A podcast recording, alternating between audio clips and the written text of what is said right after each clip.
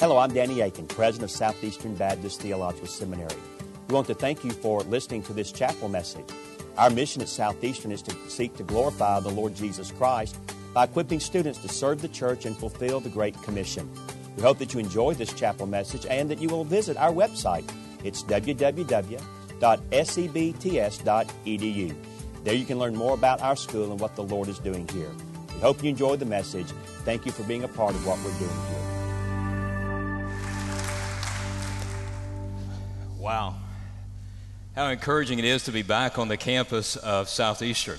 I so appreciate your president. He has become a great friend of mine. Uh, he is a prayer warrior. When he was in China and our grandson was going through all of the health challenges that he was going through, I do not think your president missed a day sending me a text just reminding me that he was praying for us, uh, for our daughter and son in law Adam, and for our grandson Case. And I, I, I do not have uh, the vocabulary nor the time to tell you how much that meant to me.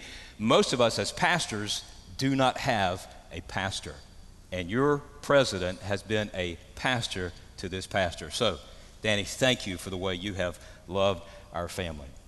You don't know me, I, I don't know you well, except for Ryan and Bethany and uh, Kirsten. I'm not sure if you're in here still awake. And uh, I, I, know a couple of our other students couldn't be here, but we have established a great relationship with Southeastern over the years. But I'd like to establish a point of reference for you as we get started thinking from Ephesians chapter 4, verse 32. Every one of us in this room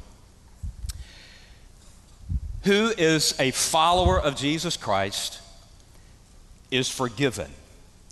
I, I think you would uh, agree with me on that on the basis of the gospel, on the basis of what we read in the New Testament, uh, by the power of the cross. You and I, we are forgiven. So if we can start with that as our number one reference point, I think we can make this journey together today about forgiveness in a very biblical and I think a very beneficial way. Something I believe about forgiveness. One of the hardest things that Jesus asks you and me to do is forgive.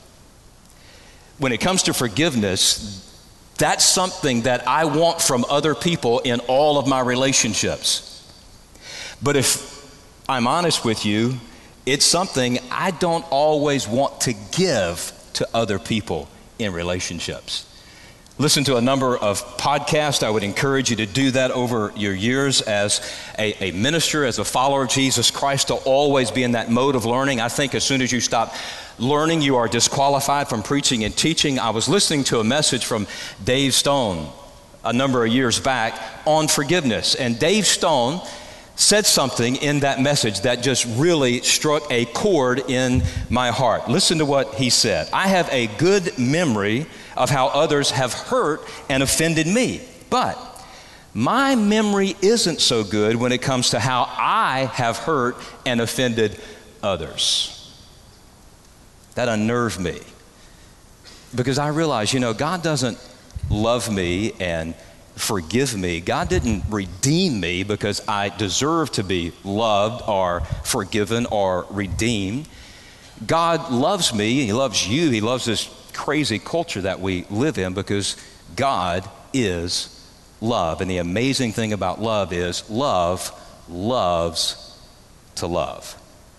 And I, am thankful that I'm loved by God regardless of my performance. But I got to make sure that in my life and in your life, we can get what we understand about God, what we read in His Word about love and forgiveness and redemption out of this room, off of this campus, into this culture in all of our relationships. And that is not an easy thing to do. So that's what I want to think with you about this morning just a little bit. How do I get love and forgiveness, grace and redemption out of my heart, from my mouth, into all of my relationships? When I preach and teach, I always preach and teach from the perspective that the message is for one person. So if you don't get anything out of our time together this morning, the message wasn't for you. But if you'll keep coming to chapel, your turn will come. I can promise you that. How can I biblically love? How can I biblically practice forgiveness? And if that's something that you are wrestling with today, thank God that you are here. Don't let that thought surface that, man, I wish I had skipped today. Thank God that He has you here. Let the Holy Spirit do what only the Holy Spirit can do in your life. And it's obvious to you, and certainly obvious to me, I am not the Holy Spirit. But I do believe the Holy Spirit has a word for every one of us, even though the message is just for one person. Ephesians 4 32. The Apostle Paul writes, as the Spirit moves his heart and mind, be kind to one another, tenderhearted, forgiving each other, just as God in Christ has also forgiven you. When you read Ephesians 4, you realize it's kind of crouched in some terms of Make sure that you're living your life. You are walking in a manner that is worthy of your calling. And then Paul starts talking about our relationships with people in the culture. And, and when he moves into chapter 5, he encourages us to, to imitate God. He encourages us to love other people well. So, how, how, how can I do that? Make sure that I'm acting toward others the way God has acted toward me we've already agreed upon, we've established that we are forgiven as followers of Jesus Christ. Then what keeps us, what keeps me, you, from actually practicing forgiveness in the relationships that we have with other people? I would say, first and foremost, that Satan does. I, I know you're at seminary, and I don't know how often Dr. Akin pastors, preachers stand here and talk about our adversary, the devil, but I trust you know we do have an adversary. And, and, that if you are a follower of Jesus Christ and you are in ministry and preparing for ministry and missions, and that you have a role in teaching on this campus, uh, you, you wear a target. I, wear a target. I, I, remind our staff of that all the time. I, I, remind our leaders at Spotswood all the time. There is a target because we have an adversary. And one of the things that I've learned after almost 30 years in pastoral ministry, our adversary is extremely patient. So, what keeps us from forgiving, practicing forgiveness? Living the fact that we are loved and we are redeemed by the grace of God. We listen to the lies of our adversary. I'd love to list all of the lies that we listen to, but for the sake of our discussion within the context of practicing biblical forgiveness, let me just surface two of them this morning. You've heard this, you might have even said this to other people without realizing the implication of what you're saying, the fact that is a lie of the adversary. Time heals all wounds. You ever heard that? That's a lie. That is absolutely a lie from hell itself. Time doesn't heal all wounds. There are people in this room, and most of us know people who can give a minute by minute account of something that happened years ago, and they don't have a clue what they had for breakfast this morning but they're hanging on to some hurt that happened instead of practicing biblical forgiveness in their relationships. Time does not heal your wounds, but it does take time to become bitter. And what I've seen in life and ministry, our adversary knows that bitterness feasts on time. And the only antidote to bitterness is forgiveness. Time heals all wounds. That, that, that's a lie. Second lie that we listen to and, and sometimes we even use it in conversation. Someone will ask you, hey, how you doing? And our answer is what? I'm fine. That's a lie. None of us are fine. I don't want to be fine because that actually stands for frustrated, irrational, neurotic, and emotional. So if you're fine, we know all we need to know about you. A, lot of times we give that answer to people because we don't want to deal with the emotional or the physical or, or the psychological things that we're carrying around with us in our lives.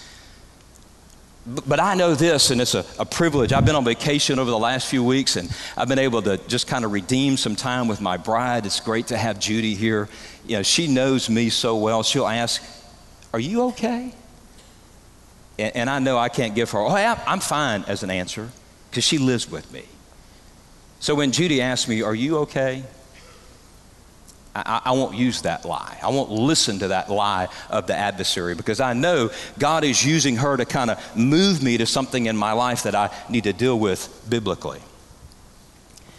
Whenever one of my friends, and I've got to, for, for those of us who are pastors, those of us who are in ministry and mission, you, you need friends. And, and the challenge for some of us as pastors is we don't let our guard down long enough to get close to people. In reality, over the course of your life, you're only going to have two or three close friends. Thank God that He puts people in your life that prevent you from listening to the lies of the adversary so that when they look you in the eye and say, Hey, how are you? Are you okay? They will not let you get by with that lie. Oh, I'm fine because they care about you. They want to encourage you and walk through the hurt with you because they know, given time, that hurt in your life will become bitterness. Love to give you more and more lies we listen to, but that's really not where I want to invest my time this morning. And since we have an adversary who wants us to listen to those lies, remember the adversary will use what Jesus has already canceled to keep you and me from practicing biblical forgiveness in all of our relationships. So let me talk just a second about some biblical truths that I've learned as it relates to forgiveness. Jesus talked about forgiveness over 50 times in the Gospels.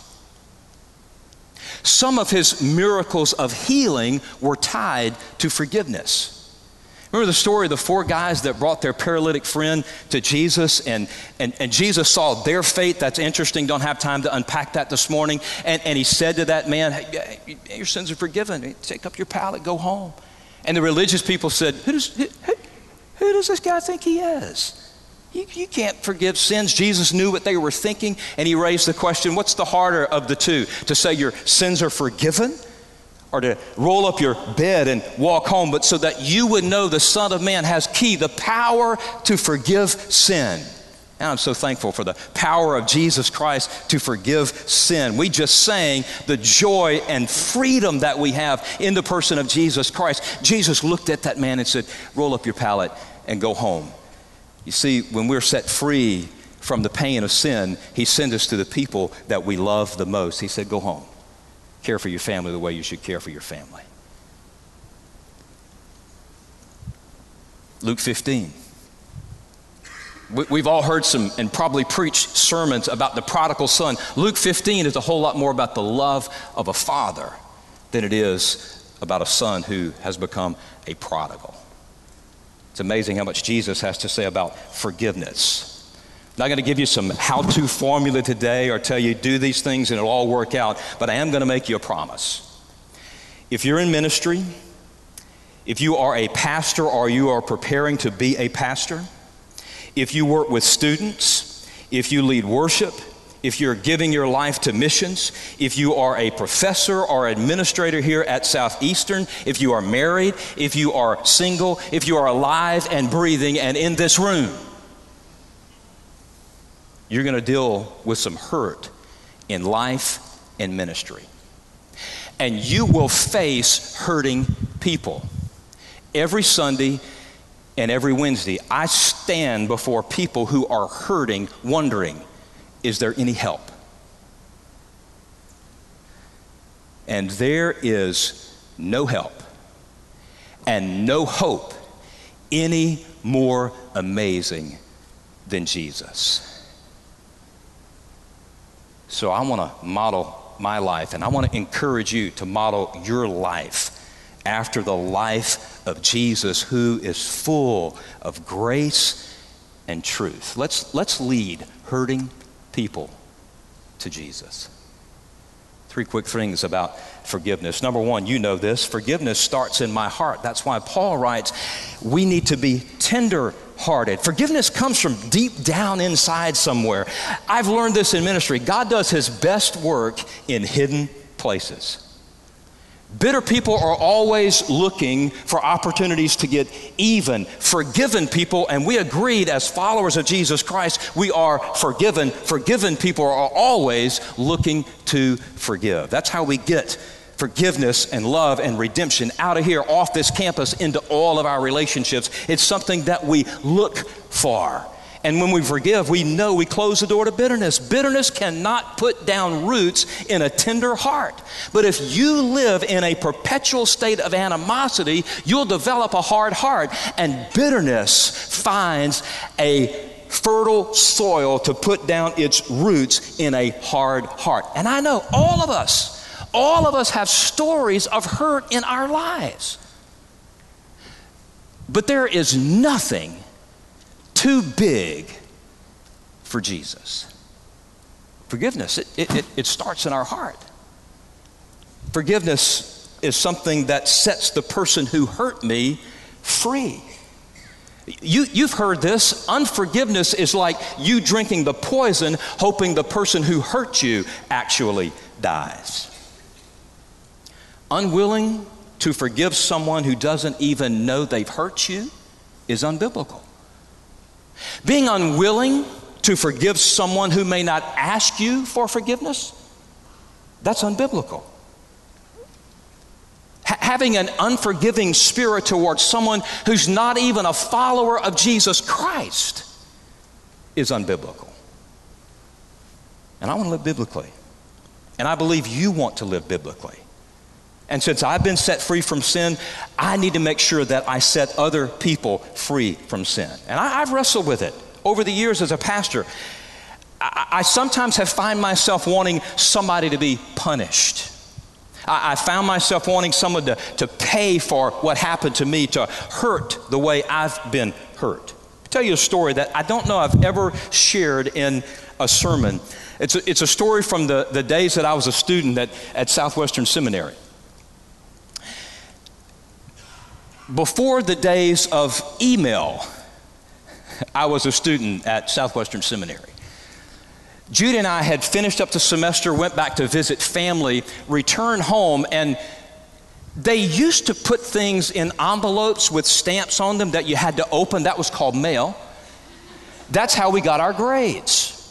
When we got home, I, I, got the mail and I started going through the mail looking for my grades from Southwestern. When I got it, I opened it, and then the study of the book of Acts, I had an eye.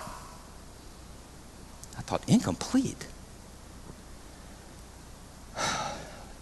What did I forget? That was always my fear when I was in seminary, that I'd registered for a class that I forgot about. Have you ever had that? That, you know, at the end of the semester, I've got an F because I never went. It to drive me crazy. I, what did I miss? And Judy's checking the messages on the answering machine.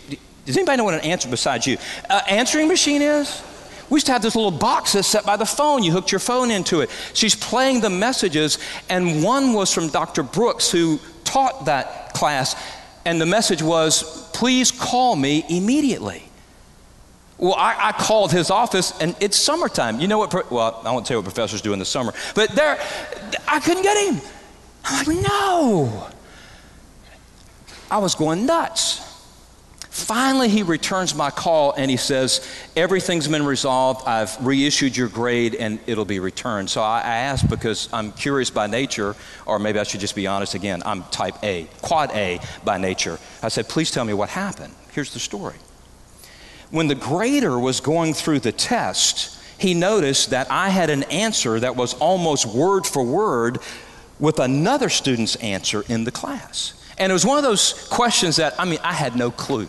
Absolutely no clue. So I made up something looking for grace, which I did not get.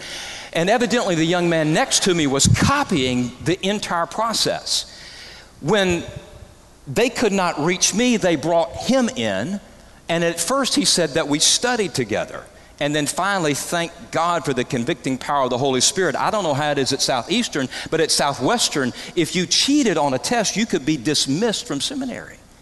So thankfully, he confessed. There was some grace, and that's not the end of the story because first chapel next semester. This is the second chapel, right? I was scared when I saw 10:30 on the program because I thought chapel was from 10 to 11, which would give me two minutes per sermon, which you would probably enjoy. First chapel, fall semester, I sit down. The room's a little bit larger than this. Guess who comes and sits in the chair right in front of me? I didn't want to deal with the hurt. In fact, I wanted to reach up and just, I, it's just us. It's just, y'all not filming this, are you? Oh, man. Forgot. Oh, well. And, and that's a picture, and it has been for me for years. Where I was and where the speaker was telling me about the grace of God, giving me the truth of God, giving me the information, the encouragement that I needed, was the person who hurt me. It was a barrier between me and where I needed to be, me and what I needed to hear. So I knew I had to forgive him. And we had that time in chapel right before we sang. He knew I was right behind him. He saw me when he sat down, and he stood up and he said, Hey, man, I'm sorry. I said, You should be. No, I said, I said, hey, I, I forgive you. Because, see, I believe in the power of the atonement. I believe the biblical truth of redemption. And, and, and, I realized in that moment, and I've taken it with me for almost 30 years of ministry, someone already hurt, someone already paid the price, and that someone is that sinless Son of God that we just sang about. Jesus hurt for the sin of the world, mine, yours, and that young man. You see, had I not let go of that back then, that would have set my heart toward bitterness. But since I've been set free, how could I not set him free? Forgiveness, it, it, it starts in my heart.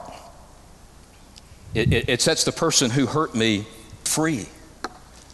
And yeah, I know there are always consequences with sin. I get that. Leave that to God. And know this if He needs your input or help, He actually knows how to find you. You, you leave the consequences of sin to God. Something else Paul wrote to the believers at Rome, Romans chapter 12, verse 18. As far as it's possible, as long as it depends on you, be at peace with all men. Some people you can't live at peace with. I get that. I know that. Make sure you're not one of those people. And although you can't live at peace with all men, you can live in a spirit of forgiveness with everybody. And while I'm on this, be wise with your words to your spouse. Judy, that's one. Judy knows some things, but she doesn't know everything. She, she has to worship with some of those people who have hurt her husband. She, she worships with people who hurt the father of her children. So, men, be, be careful what you share with your wives. Ladies, be, be careful what you share with your husband. And for those of us who have children, be careful what your children hear from you. We, we did everything that we could to protect our children from hurt in ministry. Our oldest is finishing up seminary in New Orleans, sorry. Finishing up seminary in New Orleans. She exceeded the admission requirements here. That's another story. Just kidding. Our youngest, some of you are like, what did he say? They turned the cameras off, too bad. Our youngest is in ministry, Second Baptist Houston. We protected them. We protected them from the hurt ministry. We knew we had to do that. Third thing about forgiveness, I just want to mention briefly it's, it's actually part of the sanctification process. I'm, I'm learning this, I, I'm still in the journey. I'll never forget a couple of years ago, I was sharing a story of, of how someone had done something to me and hurt, and the person that I was sharing with said, You know what? God's using that for your sanctification. I immediately ended the conversation and the friendship. Done. But you know, they were right. Because every painful story has the potential to bring God glory. Don't ever lose sight of your relationship with God, and don't ever lose sight of the big picture. Every person who's ever hurt you, who's ever hurt me, is going to spend eternity in one of two places heaven or hell. There is no third option. It is unbiblical to be bitter, to be unforgiving toward people who may not know Jesus personally. Back to Ephesians 4:32. Everything that I've said up until this point is actually the introduction to the sermon. The sermon's pretty short. There have never been any bad short sermons. Be kind to one another. That, you, you know this, that's an imperative. It, it's a command. An imperative is an absolute command that requires full obedience. It's present tense. That, that's just a be kind to one another is a simple statement of fact. It, it doesn't have to do with our feelings. It's something that has to happen in our heart, and it has to happen in our heart right now. Feelings will be changed by the grace of God. And, and, and, I've had to practice this. As a pastor over the years, I've had to dismiss staff members. Staff members who were not necessarily honest with their wives or their friends. Yet I had to be kind. I have discipled men who have lied to me. I've discipled men who've walked away from the church that I pastor. It's hurt. But the imperative for me and the being becomes before the doing. The being is be kind.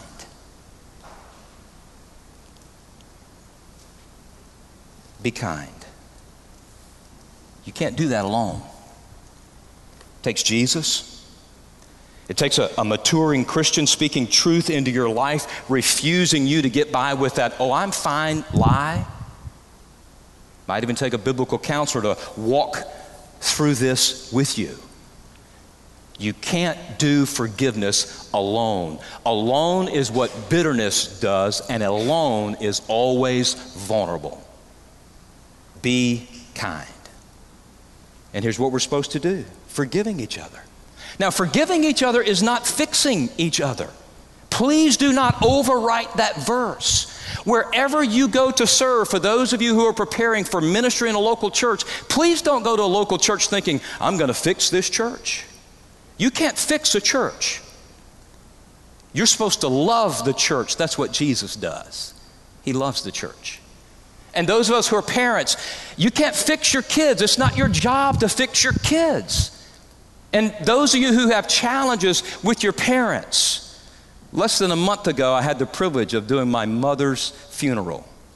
My mom battled dementia and Alzheimer's for almost five years. When she was called home to heaven, I can't tell you how much of a celebratory moment that was for me. It, it was not my job to fix my mom, and I, I praise God. I didn't have a, a mom who tried to fix me. She loved me, she prayed for me, and I gave her so much as far as opportunities were to pray but I had a mom who just loved Jesus and loved her son just the way he was. Don't, don't try to fix your parents. Professors, listen, don't try to fix these students. Now, you can fail them. That's one of the good things about being a professor. You can fail the students, but don't try to fix them. We're, we're to be kind to one another. And we are, according to what Paul wrote, to forgive each other. Just as God in Christ also has forgiven you. I met Jesus personally over 45 years ago. And when I met Jesus personally, Jesus forgave me initially, He forgives me continually, He has forgiven me completely, and He will forgive me eternally. That is the power of the cross. I possess that by faith. That's why I trust Jesus when it comes to this issue of forgiveness. Do you? I mean, really, do you trust Jesus when it comes to the issue of forgiveness? Every person who's ever hurt you, me, or another person, intentionally or unintentionally, whether or not you ever hear the words, I'm sorry, needs forgiveness. And please don't forget before something is done against you, sin is first and foremost always against God. Our education pastor, who is a graduate of Southeastern, was taking us through a study of Matthew 6 in our staff meeting some time back.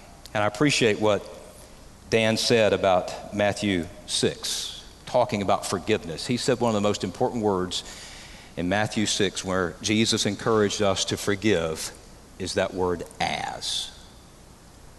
And it also shows up in Ephesians 4:32. Forgive each other just as God in Christ has also forgiven you. We started out by saying, as followers of Jesus Christ, we're all forgiven. So let me ask you, as a follower of Jesus Christ, be a good forgiver. While you're here at Southeastern, and learn Greek, learn Hebrew, enjoy your classes on hermeneutics and systematic theology. you owe me. Go to the missions gathering tomorrow. See what the Holy Spirit has to say to your heart. And when Dr. Mohler is here Thursday, you'll be challenged intellectually, you'll be challenged spiritually, but what I want to challenge you to do today is forgive.